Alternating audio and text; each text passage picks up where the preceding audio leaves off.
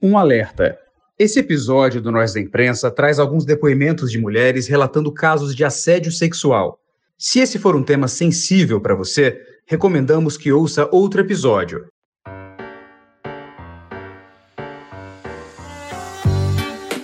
Olá, eu sou Rafael Prado e esse é o 17º episódio do Nós da Imprensa, um podcast que discute quinzenalmente o jornalismo brasileiro. De uns anos para cá, mulheres de todo o mundo têm rompido com o silêncio para denunciar que foram vítimas de assédio sexual.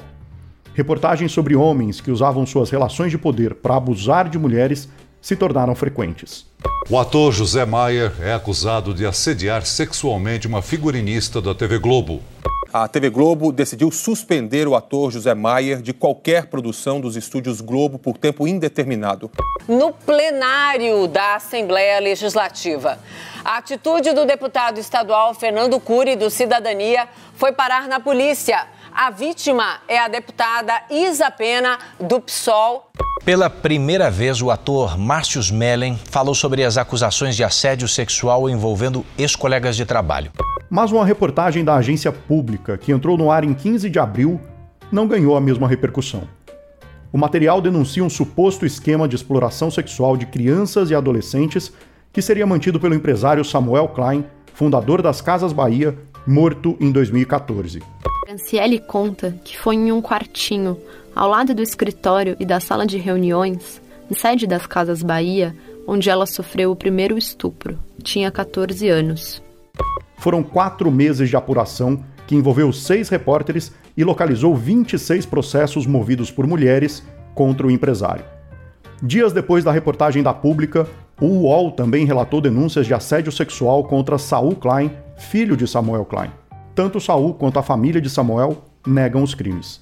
As duas reportagens são contundentes, trazem denúncias graves, mas parecem não ter sensibilizado muito o restante da mídia brasileira. Flávia Lima, ombudsman da Folha de São Paulo, criticou publicamente o jornal por ter silenciado sobre a denúncia da agência pública. Na coluna de 24 de abril, ela lamentou que o assunto só tivesse sido tratado na Folha em textos de opinião.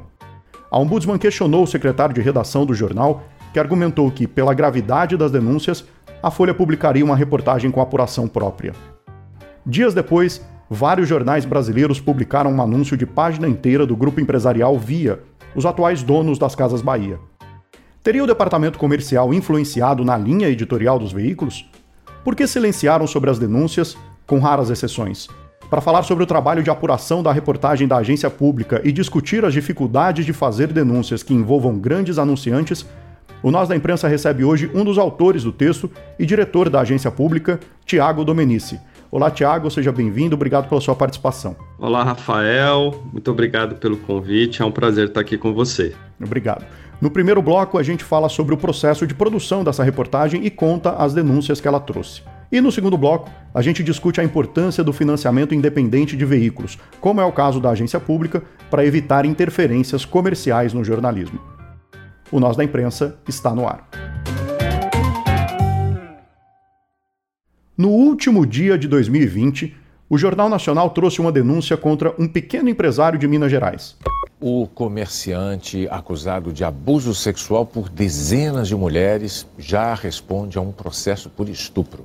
Ele me pediu para experimentar um vestido. Na verdade, ele me impôs. Eu fiquei sem ter como negar. E aí, muito rápido, ele entrou dentro do provador e me pegou pelo braço, pelo cabelo e me fez ficar de joelho.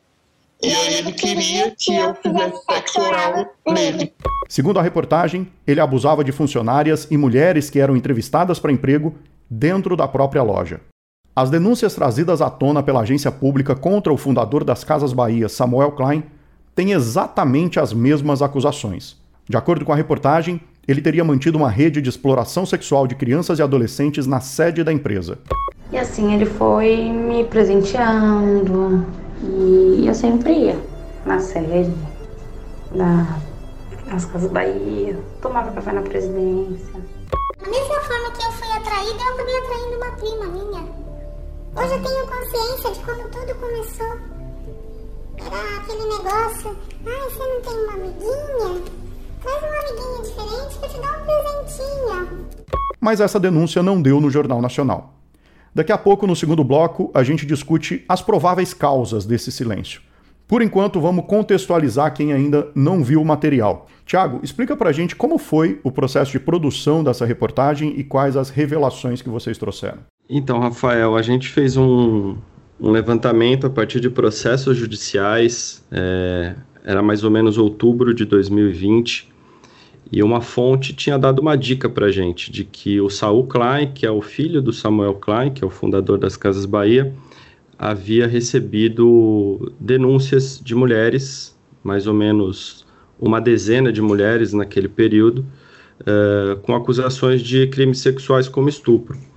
E a gente foi buscar nos diários oficiais de justiça uh, para entender se existiam processos relacionados ao Saul Klein. A nossa surpresa foi que a gente descobriu, é, nos primeiros dias de apuração, uma dezena de denúncias contra o pai dele, o Samuel Klein. E aí, naquele momento, a gente percebe que tinha que apurar os dois personagens. É, a gente ficou de outubro até abril, quando a reportagem foi publicada, é, num esquema dentro da agência pública de sigilo absoluto dessa apuração. A gente envolveu seis repórteres, sendo que desses seis repórteres, dois são editores da reportagem, o meu caso e o da Andrea Dipp. E justamente pela sensibilidade do tema, que envolve exploração e aliciamento de crianças e adolescentes, é, a gente percebia que uma apuração contra uma figura com esse nome, um self-made man do empresariado brasileiro, é, ovacionado aí no, no, nos círculos do empreendedorismo como uh, talvez um dos maiores empreendedores brasileiros. Rei do varejo, né? Rei do varejo. A gente sabia que se desse uma reportagem com poucas denúncias, poucas, é, poucas mulheres falando, sem documentação, a gente ia ser provavelmente escrachado na opinião pública. Então, por isso que a reportagem demorou, porque exigiu um trabalho realmente muito profundo de investigação, de mergulhar nesses processos, de entender cada detalhe desse, dessas denúncias. E a gente tentou cercar a reportagem com outras fontes que confirmassem as informações que essas denunciantes nos passaram. Uh, e aí a gente chegou num escopo aí de 35 fontes consultadas ao longo desse período de apuração. O resultado final foi o que a gente publicou, é, que eu espero que o seu ouvinte possa ler também na agência pública, que é isso, que o fundador das Casas Bahia, Samuel Klein, segundo as denunciantes, mantinha um esquema de exploração e aliciamento de, de crianças, adolescentes e também mulheres dentro da sede da empresa, em São Caetano do Sul, e em outros locais onde ele também tinha é, casas de veraneio, enfim, casas para passar finais de semana, Guarujá, São Vicente, Santos, Angra dos Reis, no Rio de Janeiro enfim, um, um cabedal aí de locais onde essas denunciantes nos contaram que sofriam esses abusos, esses crimes sexuais. É, eu tenho certeza que o nosso ouvinte, se já não leu, vai ter a curiosidade de ler, mas segundo as denúncias, é uma coisa muito impressionante porque é, existia uma rede que se aproximava de mulheres pobres, né, mulheres de classe baixa, e elas eram aliciadas com os produtos das próprias Casas Bahia, né? um celular, uma televisão, uma geladeira, um armário, enfim, é, usava desse poder de, de compra, esse poder financeiro, para pedir para que aquelas que já eram aliciadas trouxessem outras, né? Era uma rede mesmo que ia crescendo de acordo com as denúncias, né? É, a gente apurou que envolvia desde funcionários a pilotos de helicóptero, a taxistas, é, a própria, né, o próprio staff do Samuel Klein, uma secretária dele, pessoal, que inclusive é citada na biografia oficial dele. É, enfim, tinha uma rede mesmo de, de pessoas ali que se envolviam. Muitas delas a gente não conseguiu é, aprofundar a investigação para entender se sabiam o que estava acontecendo, a, a magnitude do que estava acontecendo. A gente tem que lembrar também que esses crimes esses, né, denunciados por essas mulheres aconteciam é, num período muito antigo, então a nossa apuração mostra que são duas décadas provavelmente de, de crimes, vai, a gente conseguiu apurar de 1989 até 2010. Isso não significa que não acontecia antes e que não aconteceu depois também. É que a apuração jornalística ela se concentrou a informação, é, conseguiu confirmar a informação só desse período. É, e essa rede, o que é impressionante, mostra, por exemplo, que, como você explicou, as próprias lojas das Casas Bahias, e não só lojas aqui de São Paulo, mas lojas de diversos lugares do Brasil, eram usadas como digamos, fonte de pagamento desses, desses crimes. Então, eu, por exemplo, entrevistei uma ex-gerente é, das Casas Bahia, que trabalhou numa loja da Zona Leste em 2000 e 2008, e que ela me contou que durante duas vezes na semana iam meninas menores de idade com bilhetes de próprio punho do Samuel Klein ou às vezes a, a, sede de São Caetano do Sul ligava e falava, ó, libera aí é, os produtos ou o dinheiro em caixa, e essas meninas iam lá retirar. E eram valores altos, né, pelas apurações, é, variava 3 mil reais, às vezes ia, pegava geladeira, pegava um fogão, pegava celular, ela até comenta isso, é interessante que ela, como eram meninas jovens, né, era, queriam pegar muito celular, né, então é isso, essa troca, essa exploração sexual, né? O próprio termo refere-se à troca, né? É, só que é uma troca que a gente sabe que é uma troca criminosa. Então, essas meninas, essas mulheres são vítimas desse esquema. Não, elas não têm condições de, elas não, elas não estão em igualdade de armas, digamos assim, para conceber o que estava acontecendo. É, e o Samuel, enfim, a rede dele usa de, dessa estrutura de poder, de grana, para manter um, esse, esse suposto esquema aí. A gente usa exatamente esse termo suposto esquema porque jornalisticamente a gente precisa ser responsável. É, a gente não afirma, mas todos os indícios da reportagem levam a crer que de fato isso acontecia e acontecia cotidianamente. Tiago, foi difícil aproximar dessas meninas para que elas falassem? Algumas revelaram o nome, outras não, vocês tiveram que mudar o nome. Qual foi a dificuldade que vocês tiveram para conversar com elas? É, sem dúvida, Rafael, acho que a maior dificuldade desse processo de apuração foi justamente a aproximação com essas denunciantes, né? A gente, para você ter ideia, é, levantou provavelmente uns 35 nomes de mulheres, e nesse escopo de 35 tinham mulheres com, ou com processos que já que estavam na época em andamento, né, há décadas atrás, ou mulheres citadas por outras mulheres que a gente ia entrevistando. Desse universo de 35 prováveis mulheres que sofreram algum tipo de, de, de crime sexual por parte do Samuel Klein, apenas 10 toparam falar com a gente. E dessas 10, três delas é, toparam que o nome aparecesse, que no jornalismo a gente chama de on, né? Toparam falar em on. A gente tomou muita porta na cara, muito não. É, é um tema sensível dessas mulheres trazerem à tona. A gente percebia que elas tinham muito medo de tratar do tema. E tem uma coisa muito curiosa também que a gente foi percebendo ao longo dessa, dessa busca por fontes, é que essas mulheres que falaram com a gente, muito corajosas de trazer isso à tona depois de tanto tempo, elas também tinham um, digamos, uma mágoa, um ranço, uma incompreensão com o fato da imprensa brasileira não ter tratado desse assunto à época que as próprias denunciantes procuraram os veículos de comunicação. Isso surge ao longo da, da, da apuração, acho que é provavelmente a primeira vez que a gente está falando isso aqui abertamente, é, isso nos surpreendeu. Então, assim, essa história, é, ela estava quicando há muito tempo. Agora, por que, que a imprensa não foi atrás é uma coisa que a gente precisa ainda entender melhor. Temos nossas avaliações internas dentro da agência pública, eu tenho as minhas pessoais também, é, mas enfim, esse escopo de, de, mulheres aí, no fim das contas, é, é ele demonstra que a gravidade, a magnitude do que aconteceu pode ser ainda muito maior, porque a gente ficou quatro meses investigando e chegamos em 35 mulheres. Imagina se a gente ficasse investigando durante um ano o quanto a gente poderia descobrir ainda. É, enfim, fica aí a, a reflexão. É, e o Samuel Klein faleceu em 2014, mas o filho dele, Saul, contra quem também pesam denúncias, ainda está vivo, né? Então, quer dizer, ele está respondendo esses processos, ele tem uma defesa constituída, que inclusive é, consta na, na, reportagem de vocês, é, mas ele ainda está nesse processo, né? É, essa reportagem ela tem muitos trechos é, impactantes, mas eu queria destacar um, que é a mãe de uma das denunciantes, para mim foi o que mais me marcou, ela diz o seguinte: Eu não quero dinheiro com essa ação. No fundo, eu quero mostrar que nesse país, pobre também tem direito.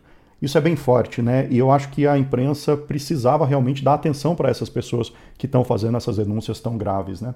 É, sem dúvida. A mãe é a mãe da Franciele, né? Que é uma das nossas denunciantes. Ela é muito, é muito impressionante a história, né? Porque você percebe ali que a mãe ela fica numa situação muito constrangedora diante dos fatos que acontecem e ela até tenta suicídio depois, né? Socorrida por uma vizinha que recebia ligações do Samuel perguntando pela Franciele, a quem tratava de neta.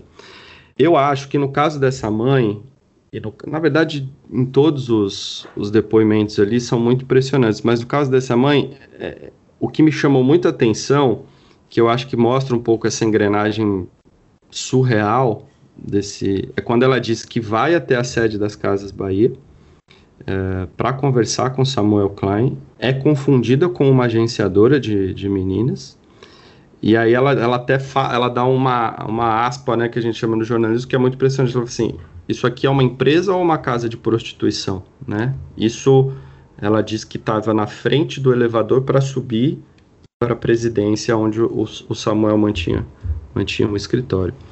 É, e eu acho que também tem essa questão da imprensa, que a gente vai discutir mais profundamente. Ela é uma das que ficou indignada de a história não ter também saído antes. Né? Ela meio que conta isso para uma das nossas repórteres, é, que procurou também outros veículos lá atrás e essa história foi simplesmente ignorada. É, o que me lembra um pouco o caso do João de Deus, né? Que também a gente pode falar depois, que também era uma história que estava quicando aí há muito tempo e veio à tona só recentemente. Tiago, é, a agência pública colocou no site um aviso para que se alguma mulher tivesse alguma outra denúncia a acrescentar, era para enviar a história para vocês. Chegou alguma outra denúncia? Vocês têm algum outro material para publicar já? Chegou sim, Rafael. A gente é, publicou a reportagem no dia 15 de abril, né? E logo nos primeiros dias, a gente, por via desse formulário, a gente recebeu uma média de 20 contatos. Né? A gente chama de contatos porque aparece de tudo nesses contatos, não necessariamente são denúncias críveis e, e, e que a gente vá fazer algo com elas, mas sim a gente tem aí alguns casos que nos pareceu bastante graves relacionados a Saul Klein e Samuel Klein e a gente está ainda fazendo a cobertura dessa, dessa série de reportagens. A gente ainda tem reportagens a publicar nos próximos dias, semanas, é, vocês logo saberão. Ótimo, vou ficar atento aqui. Daqui a pouco a gente discute formas de financiamento alternativas ao jornalismo e como isso ajuda na independência de um veículo. As denúncias contra o Saul Klein, filho do Samuel, já foram pauta de uma reportagem na Folha e no Fantástico, em dezembro do ano passado. Festas animadas por grupos musicais, encenações de teatro e com a presença de muitas mulheres. A grande maioria jovens, algumas menores de idade. Essas reuniões eram realizadas na casa e no sítio do empresário paulista Saul Klein. O que acontecia antes e durante as festas está sendo investigado pela polícia e pelo Ministério Público de São Paulo. 14 mulheres que participavam dos eventos procuraram as autoridades para denunciar Saul por aliciamento e estupro. O empresário nega as acusações. A reportagem é de Estevam Muniz, James Alberti e Yuri Barcelos. Fantástico conversou com sete das mulheres que acusam o empresário, todas jovens. Duas contam que eram menores na época em que frequentavam as festas. Ele estava cada vez mais bêbado, cada vez mais viciado em remédio, cada vez mais louco. A gente tinha que falar com a voz fina, o beijinho de criança. Tinha meninas que tinham que andar de boneca pela casa. A casa era cercada de seguranças, muros. Assim, não tínhamos liberdade de sair de lá a hora que quisesse. Mas as acusações contra o pai de Saul, o Samuel Klein, fundador das Casas Bahia, que foram trazidas à tona pela agência pública, não foram mostradas na TV Globo. Aliás, em nenhuma outra emissora. Na abertura do podcast, eu citei um anúncio de página inteira do atual proprietário das Casas Bahia, o Grupo Via, em vários jornais. Tiago, você postou essa página inteira no Twitter com a legenda Jornalismo é publicar aquilo que alguém não quer que se publique. Todo o resto é publicidade. Uma frase, aliás, que é famosa nas redações, né? Você acha que houve interferência comercial na cobertura desse assunto? É uma boa pergunta, Rafael. Eu acho que eu seria aqui é, leviano de te afirmar que sim, porque não apurei isso, se de fato aconteceu, mas a gente pode usar a expressão é, no mínimo estranho o que acontece justamente depois da Folha dizer que não ia dar reportagem, como relata ali a ombudsman da Folha. Enfim, eu vivi isso pessoalmente na, na, nesse processo, já estava tudo acertado com a Folha texto era uma versão menor. Aliás, a pública tem um acordo com a Folha, né? Como é que funciona esse acordo de, de republicarem material da agência pública? É, a, a, agência pública é uma agência de jornalismo investigativo, sem fins lucrativos. Uh, e pelo fato de ser agência, é, todo o nosso conteúdo ele pode ser republicado por qualquer veículo de comunicação do Brasil ou do mundo, desde que cite né, a fonte corretamente, dê os créditos corretamente. E a Folha é uma parceira que a gente preza muito ao longo desses anos, já republicou material nosso é, diversas vezes, inclusive já republicou reportagens que eu fiz na agência pública, e sempre foi um, um, uma relação muito tranquila, nunca houve nenhum tipo de é, questão como agora, nesse caso da denúncia do Samuel Klein. É, eu fiquei realmente surpreso quando eles nos avisaram que não dariam reportagem, e mais surpreso ainda quando é, o dia seguinte, após a coluna da Ombudsman, vem um anúncio de página inteira do grupo que agora se chama Via, né, antiga Via Varejo. Eu não sei, Rafael, se teve uma interferência comercial, não, não, não saberia te dizer de verdade. Espero que não, espero que tenha sido só uma grande coincidência. É, mas quem pode dizer isso melhor seria a própria Folha de São Paulo, né? Agora, uma coisa que é salutar aí nesse processo é que o próprio secretário de redação assume ali na coluna da Ombudsman que fará a cobertura do caso. Já se passou provavelmente mais de uma semana dessa coluna e até hoje eu não vi nenhuma reportagem a respeito na Folha.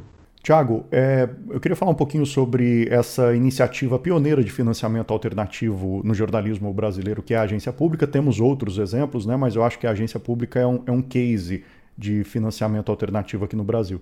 Inclusive no site de vocês, eu acho é, muito curioso que consta um lema, um slogan, que é Nós investigamos os poderosos porque eles não pagam nossas contas. Você acha que é possível fazer jornalismo independente com grandes anunciantes financiando ou isso é impossível? Os grandes anunciantes é, limitam a independência do jornalismo. Como que funciona a pública? Primeiro explicando para o nosso ouvinte, e aí se você acha que é possível fazer jornalismo independente com grandes anunciantes.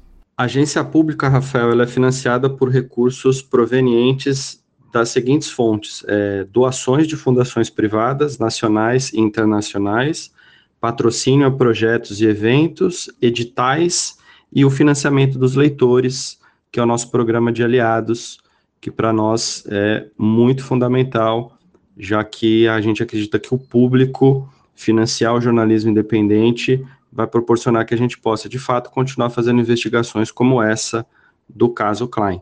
Então, a pública funciona um pouco nesse, nesse modelo de financiamento, né, via instituições e via público. O público ainda é uma parcela pequena desse financiamento, mas uma parcela que a gente considera fundamental e substancial, porque, como a gente acredita que a democracia exige informação é, livre, de circulação livre, sem paywall, como acontece em outros lugares. É, o financiamento do público do jornalismo independente é o caminho, na nossa visão, para que a gente possa justamente continuar fazendo reportagens como essa do, do escândalo Klein. É, sobre fazer jornalismo independente com grandes anunciantes financiando, eu acho complicado pelo modelo que a gente já vê da imprensa tradicional, né? E tem um exemplo que eu gosto de citar em relação a isso, e eu vou puxar um pouco no, no no passado, eu trabalhei muitos anos na revista Caros Amigos, uma revista que surge ali no final da, da década de 90 e, e, e, durou aí uns 20 anos, era uma revista progressista, com viés um pouco mais à esquerda. E eu era secretário de redação nessa revista ali por 2005, 2006, e a Caros Amigos sempre se financiou justamente nesse formato tradicional de anunciantes. E os únicos anunciantes que, que a revista mantinha era justamente é, anúncios governamentais, né? Era o, o, os grandes empresários, as grandes empresas não anunciavam na Caros Amigos, porque era uma revista crítica, né, que tinha, é, enfim, fazia denúncias contra essa, essas corporações. Mas, por, enfim, um, um fato do destino ali, houve uma época em que a Coca-Cola resolveu anunciar, fazer um anúncio na Caros Amigos. E a gente ficou, né, surpreso e feliz, porque imaginamos que uma porta estava se abrindo.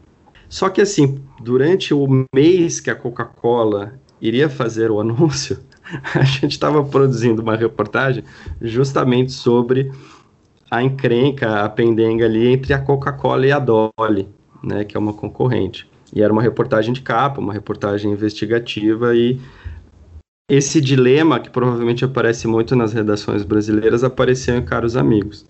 Publicamos a reportagem ou esperamos damos o anúncio depois da reportagem.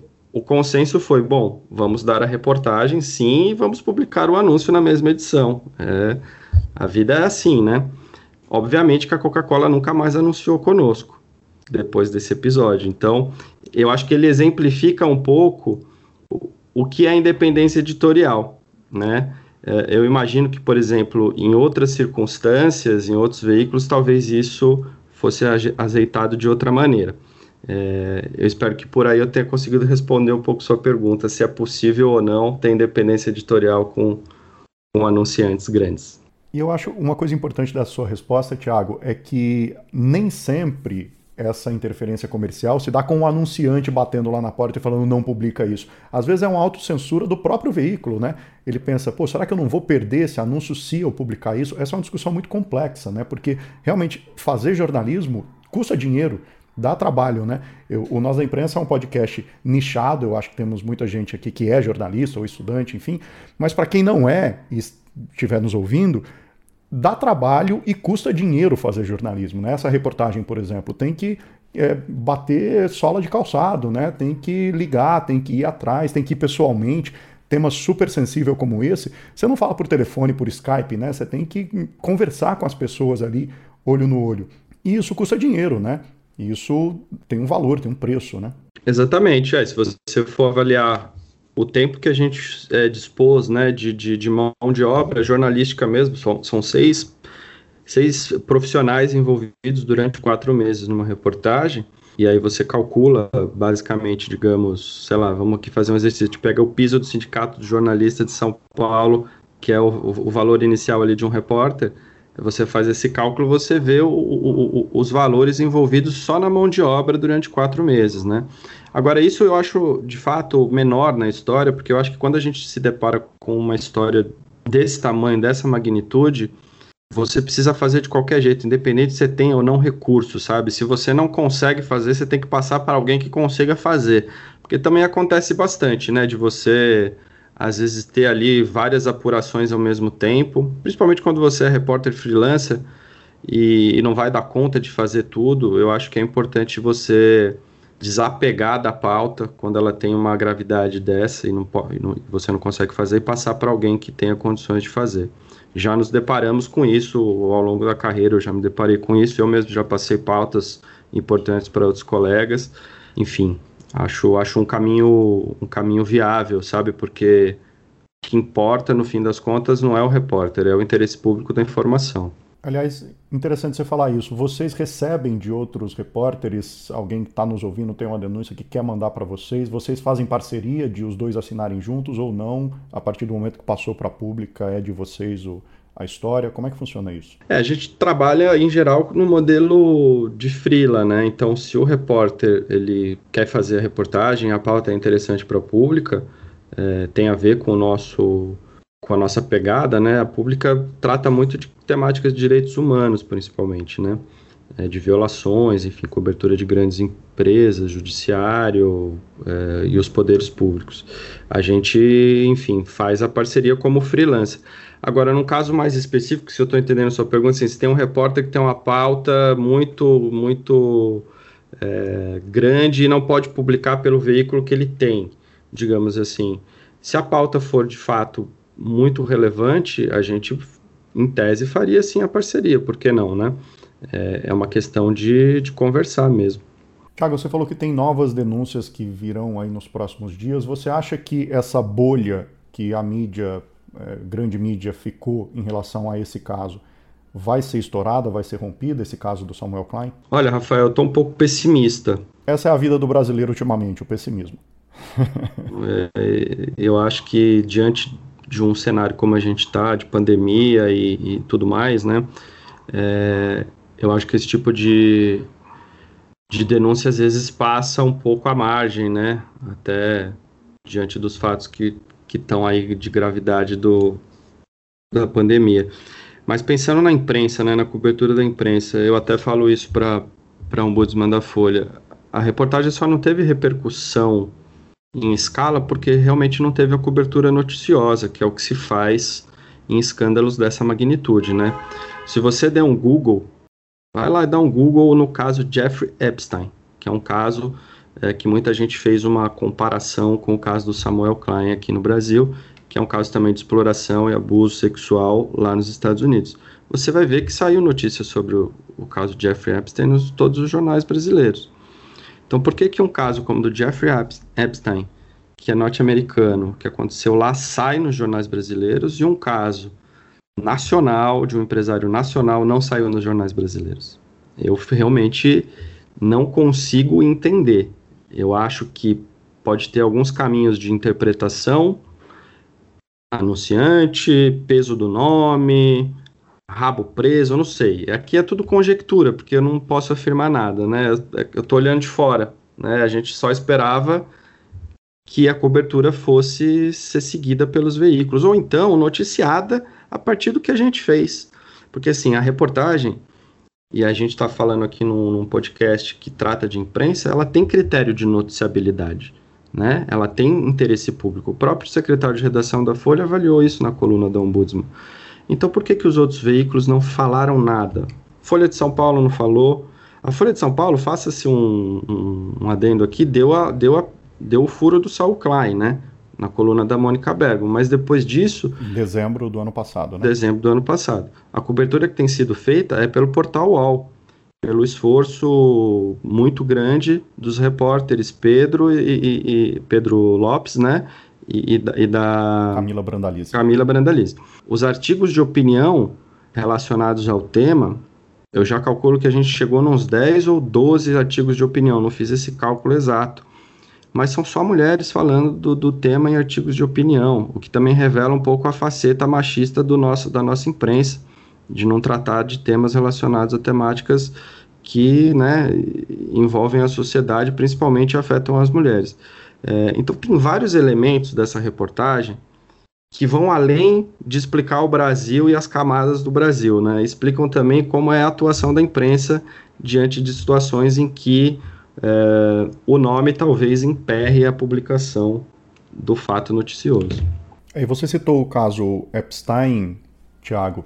Existem casos até que no Brasil menores, não no sentido do drama humano, claro, porque a exploração sexual, assédio é um, é um horror, é, independente da quantidade, mas casos aqui de um assédio, né, em relação ao, ao número de denunciantes, como o José Maier, por exemplo, que houve uma mobilização das atrizes ali da Globo, aquele movimento, mexeu com uma, mexeu com todas, que foi o que permitiu que ele fosse punido dentro da Globo, enfim, a, a investigação policial acabou tomando outro rumo, mas que permitiu que realmente tivesse repercussão, né? Então, esse barulho é muito importante, né? E de fato a mídia brasileira não está fazendo barulho em relação às denúncias do Samuel Klein, né? Não está fazendo barulho, não está e eu acho que esses exemplos todos que você citou, do Zé Maier, do, o que eu trouxe aqui, Jeff Epstein, João de Deus, é, do Márcio, Márcio Smellen, né? Você vê que, assim, ganharam repercussão, mas você percebe também que, no caso do Márcio, no caso do, do José Maier, você vê ali pelo noticiário, né, pelas entranhas da, da, da, do noticiário, que não foi também muito fácil de fazer essa denúncia vir à tona, né, dessa coisa ganhar escala e, e, tudo mais. Você percebe que existe um tabu aí, um, um certo, um certo mal-estar ao se tratar desses temas em grandes empresas, né? E se você for pensar, a gente até coloca isso na reportagem do Samuel Klein. É uma questão estrutural a exploração de crianças e adolescentes, exploração e abuso de mulheres, né, no Brasil. É um tema muito negligenciado pela imprensa brasileira, se você for avaliar no, é, profundamente. Assim. Você não vê grandes reportagens o tempo todo sobre esse assunto. É, agora, existem muitas denúncias o tempo todo sobre esse assunto. Então, é uma questão até de reflexão da imprensa sobre o tema, né? Por que não colocar esse tema com mais frequência na pauta nacional? São muitas denúncias relacionadas à exploração sexual de crianças, adolescentes e mulheres no Brasil, cara. Alguma coisa está estranha na sociedade, né? E a imprensa ela devia justamente tratar das coisas estranhas na sociedade.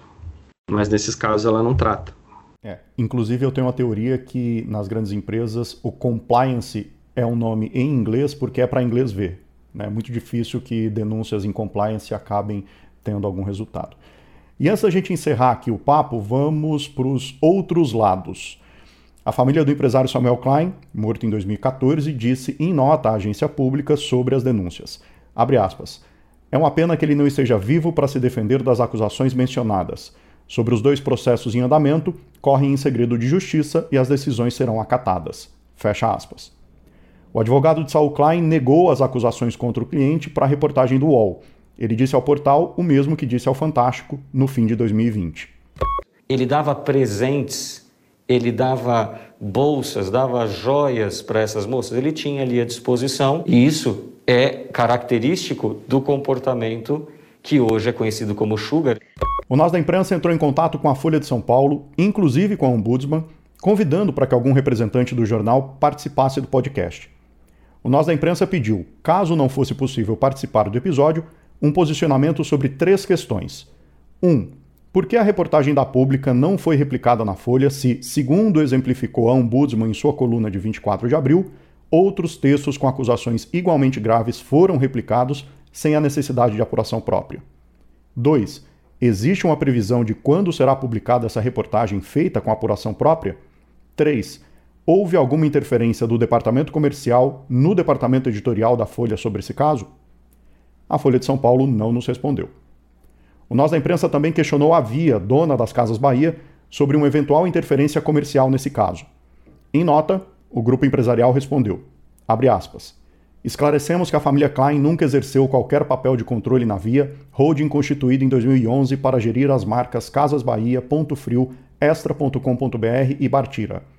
A holding, que até agosto de 2019 fazia parte do Grupo Pão de Açúcar, é hoje uma corporação independente, sem bloco controlador. Dessa forma, não comentamos sobre casos que possam ter ocorrido em período anterior ao da atual gestão da empresa. A respeito do questionamento feito pela equipe do podcast Nós da Imprensa, reiteramos que a Via é muito clara em seus valores e princípios de conduta e ressaltamos que a nossa estratégia de marketing é pautada em cima do plano estratégico anual da companhia e não em temas que não tem qualquer relação com a nossa empresa. Fecha aspas. Tiago, obrigado pela sua participação aqui no Nós da Imprensa. Foi um prazer a gente bater esse papo. Eu que agradeço, Rafael. Obrigado pela oportunidade de trazer o tema aqui no Nós da Imprensa. E até uma próxima oportunidade. Valeu, obrigado.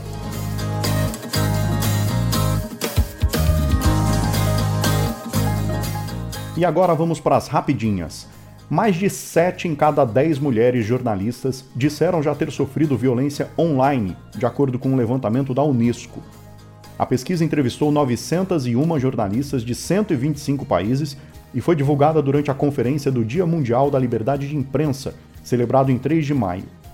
Segundo a Unesco, a violência online virou a principal forma de intimidação do trabalho da imprensa, sobretudo das mulheres. Um protesto inédito no Reino Unido contra ofensas e discriminações no futebol promoveu um boicote nas redes sociais.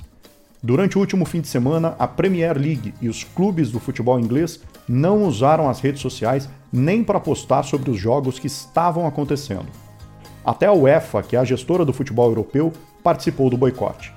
O presidente da organização, Alexander Seferin, disse, aspas, já se registraram abusos tanto em campo como fora dele, nas redes sociais. Isto é inaceitável e precisa ser travado com a ajuda das autoridades públicas e legislativas, bem como dos gigantes das redes sociais. Permitir que uma cultura de ódio cresça impunemente é perigoso, muito perigoso, não só para o futebol, mas para a sociedade como um todo. Fecha aspas.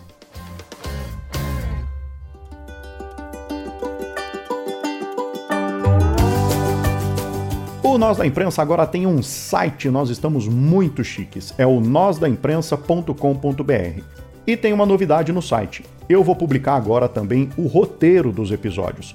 Então, para você que está planejando criar seu podcast, para você que é jornalista ou estudante, ou para você que é curioso mesmo, quer saber como eu escrevo o roteiro do podcast, acesse lá o nósdaimprensa.com.br que o roteiro vai ser publicado junto com o episódio. E como sempre, eu quero ouvir a sua voz aqui no podcast. Lá no site dá para você mandar o seu recado para gente. É só entrar e clicar no botãozinho à direita, envie seu áudio, aí diz seu nome, sua cidade e manda sua mensagem. Pode ser crítica, comentário, sugestão de episódio, fiquem à vontade. E quem estreou essa ferramenta foi o Vinícius Waltzer, de Pelotas, Rio Grande do Sul. Fala, Rafa. Bah, sensacional o episódio sobre informação e desinformação na pandemia. Gostei muito dessa tua sacada de trazer a Mariana com essa experiência mais prática mas também trazer o Felipe, meu conterrâneo, com as reflexões da academia. Acho que valorizar a ciência também passa por esse tipo de cuidado que tu tiveste. E, mais uma vez, o teu conteúdo é fundamental não só para jornalistas, mas para todo mundo que quer entender melhor como são produzidas as notícias, as informações que estão consumindo. Um abraço. Bah, Vinícius, valeu, obrigado pela sua mensagem.